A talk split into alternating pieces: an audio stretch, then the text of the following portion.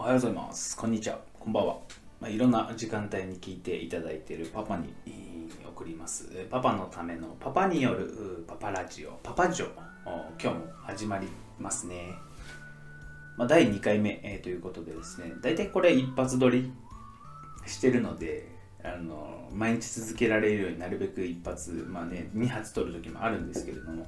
でまあ、多少編集加えたりはするんですけど、基本的にはあ撮ったものをそのままあー流すお伝えするっていうスタンスで、やっています。あの少しね、えお聞き苦しいところだったりだとかなんか間延びするところがあるかもしれないんですけれどもできればご了承いただければと思います。それでは今日も始まります。パパジョスタートです。はい、えー始まりました。今日のテーマ早速もうテーマいっちゃいましょうか。今日のテーマは子供のイヤイヤ期の対応方法になります。まあねイヤイヤ期っていうのは 2, か 2, 歳2歳からあ3歳にかけてこうピークに達してやっぱり親が初めて直面するこの心理的、まあ、精神的苦痛というまではいかないんですけれども。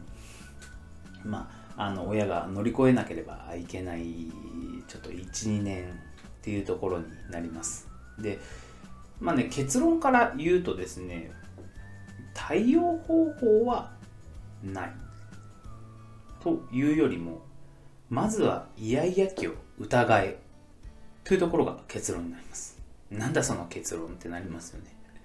なんだその結論っていうところを今からご説明していきます。でまずは対応方法がないっていうところですね。対応方法は基本的にはイヤイヤ期にはないです。そもそもこの次ですね。そもそもイヤイヤ期というものが本当は存在しないからですね。もうイヤイヤ期っていうとパパやママにとって、まあ、まあ特にこれママがすごく大変なね期間なんですけどもう本当にどうしていいかわからない。何をしててもいやいやともういや泣きく泣き叫ぶっていうような感情が子供に現れてもうもうどうしていいかわからないっていう時期じゃないですか。でこれはね実は本当はあのよく考えてあげればよく考えれば分かることなんですね。でね家帰ってくるとやっぱり嫁さんとかがねあこうイライラしてたりだとかこうちょっと家庭が空気がねちょっとピリつく12年っていう風になるんですけどじゃあじゃあ果たしてじゃあそのイヤイヤ期っていうのは本当にそれはあなんでわからないのかっていうところを考えなければいけない。で、まあ、うちもね例外なくこうイヤイヤ期っていうのが来ました。来ましたというよりかは、まあ、すごくねあのひどいものが来たというわけではないんですけれどなんとなくそれがあ出てきた時にですねこう家がちょっとピリつくんですね。で嫁さんもちょっと帰ってくるとなんかこうイライラしてるんですね。でやはりちょっとおかしいなと思ったのでちょっとまああの夫婦で、えーやっぱり話し合ってどうしたんだと？うーんお前どうしたんだと？最近ちょっと大変じゃないかってちょっと疲れてるっていう話をしました。まあちょっと疲れてるって言うと嫁さんがあのついに来た。もしかしたらうちの子もイヤイヤ期が来たかもしれない。だからどうしてもどうしていいかわからないと嫁さん言うんですね。で僕もねあの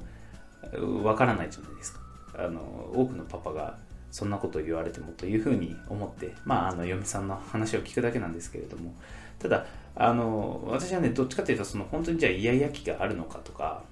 なんかこうイヤイヤ期ってそもそも何っていうところまで立ち返らないとちょっと私自身気持ち悪いタイプなのでじゃあちょっと調べてみよう。ちょっとそのイヤイヤ期って本当にあるのか？イヤイヤ期のじゃ正体は何なのか？っていうところを紐解いていこうかなというふうに思って。なんてね紐解くと実際あの多くの方がまあそれは本当はイヤイヤ期ではないっていうところに、えー終着点があるんですね。終着点というか、まあ、結論がそこになるんですね。でじゃあ何かと。じゃあイヤイヤ期はじゃあ何かというと子供のこの心理的変化っていうところが一番大きいと。でそこを理解することによってイヤイヤ期なんていうものはないということが分かる。っていうようなあ結論に達するんですね。で心理的変化ってでは何かというとかなりこうルーティン化する。彼らの心とか行動とかがかなりルーティン化っていうことが強くなってくるんです。じゃあルーティン化って何かってまあ多分お分かりだと思うんですけれども何かをしないと気持ち悪くなるっていう感情がものすごく強くなるんです。例えば、まあ、うちの子新幹線好きなんですけど新幹線のスプーンを使ってます。ご飯食べるときたまたまねその新幹線のスプーンがなかったと、まあ、洗ってなかった。じゃあ違うスプーンを出したんですね。で違うスプーンを出した瞬間に息子が「違うもう違ううわー!」ってなるんですよこれイヤイヤ期捉え捉えてしまうんですけれどもそれを分かってた私たちはあこれは違うこれ心理的変化のルーティン化なんだ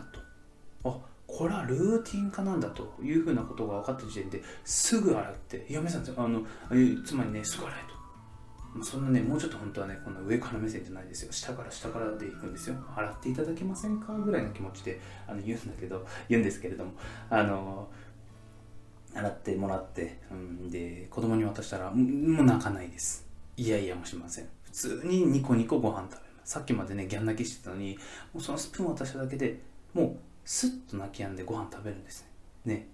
これがね何個もあるんです。例えば靴を履く時。自分で靴が履けるようになった喜び。で親はただすごく急いでるとあの靴履かしちゃうじゃないですか。もうそしたらまた違うってなるんですね。あこれはルーティンだと。で子供にやらしてみるともう泣かない。すんなりニコニコ外に外出ですね。これですんなり外出できたらですねもうあのこっちもイライラしないので子供もイライラしないですし、まあ、親もイライラしないってなるとやはりあの精神的にねどっちもこのハッピーな状態で、えー、いられるっていうことがあります、まあ、こんな感じであのイヤイヤ期っていうのはないんだってことを思っていただきたい。でこれはイヤイヤ期ではなくて子供が心理的変化が起こりでそれは何？そうルーティンができたんだと。自分たちがやりたいことやらなければいけないことの感情がものすごく強くてそのステップを飛ばすとそれが嫌になるでそれの感情のへあの表し方ができないから嫌と言って泣くっていうのがイヤイヤ期の実際は正体だったということがまああの半年かけて、えー、ちょっと検証して、えー、やはりあそれがねあの本当だったんだということが今分かってきました。まあね、まだ、あまだまだ全然ね、これから検証はしていくんですけれども、あの、家焼きっていうのは本当はね、なかったのかなっていうふうに私は思っています。はい、今日のね、テーマはどうでしたでしょうか？まあ、結論も少しね、えー、分かりづらいようなものもあったかもしれないんですけれども、何かご質問等あればですね、えー、Facebook、インスタ、Twitter とかでですね、あの SNS からご質問いただければと思います。で最後にですねあのこれだけはちょっとお伝えしたいなというふうに思ったのがあの実際は私自身がこう偉そうに話してますけれどもあの実行してるのは妻です。で私の場合はあやはりま仕事があるのであのやはり妻から上がってきたフィードバックを子供のフィードバックをですねね検証して本を読んでどうしたらいいのかということを考ええー、ちょっとトライアルでやってくれというふうに嫁に言う。でもちろん休みの日は一緒にそれを繰り返す。一緒に入れる時はそれを検証するっていう風な形でやっております。実際にやってるのは奥さんだと。あなたのあの聞いていただいているリスナーの方の奥さんなんですね。ただ現代のパパっていうのはあのやはり家庭にね、えー、介入とか参入とかやはり一緒にやっていかなければいけないいかなければいけないというかあのそれをやっていかないとやはり家族というのが成り立たなくなってきていると思います。これは私の持論なのであの聞き流していただいて全然問題ないんですけれどもあのそれをやっていかなければですね家族がこううまくいかなくなってきているっていうのは事実かなと思います。なので、えー、この今のパパの役割というのはもちろん実際に家庭にこう参入できる時間というのはかなり限られているのでえこういったあ奥さんからの悩みのフィードバック家族に関することでもいい、まあ、家族に関することに対して対応するってのが一番いいんですけれどもあのそういったものをパパなりに全力で対応してみるっていうのはいいかなと思います、まあ、それをねずっと続けていく。でいずれかはね子供は育つので、えー、子育てから解放されることはないんですけれども子育てがある一定レベルで落ち着いてくる時っていうのは必ずあると思うのであのその時にまた夫婦仲良く違う話で盛り上がり旅行に行きというふうなことができればなとできればいいんじゃないかなというふうに私は思っています。とにかくお互いにしっかり話し合い自分の役割とは何なのか、うん、じゃあ妻の役割とは何なのかっていうところを話し合ってい、く必要があるんだと思います。あのどっちがね、えー、何かをやらなければいけないとかあパパだからこう現代のパパこうであってこうでなければいけない妻はこうでなければいけないパパはもっと一生懸命家事や子育てをしなきゃいけない絶対そんなことないですからね。あのどっちだって忙しいんですよ。だからこそあの夫婦で話し合って自分たちの形っていうものをこう見つけていただいた方が絶対にいいと思います。あの正解なんてね世間いっぱいの正正解なんてあの違いますからね。あのこれは私はいつも思ってる。違いますからね。あの皆さん聞いていただいている皆さんの正解があ絶対に正解だと私は思っています。あの私のあのこうイヤイヤ期に対するこういったお話とかもあの違うなと思ったら違うので本当に構わないです。で夫婦でご夫婦で話し合ってあのそれはちょっとうんっていうふうなことも多いとあるとは思うんですけれどもそれはそれであの構いません。あの話す種にネタとしてね、えー、していただければこうまたより一層夫婦仲っていうのはよくはなってくると思いますので、えー、ぜひともそういった形で私の話を活用していただきそして、えー、今あの申し上げたように夫婦仲良くそして家族幸せな時間を過ごしていただければなと思っています。まあそこのね、え、このパパジオっていうのはそれの一助になればなというふうに思っています。ちょっと第2回でね、え、何のためにあのラジオやるんですかっていうお話をねちょっと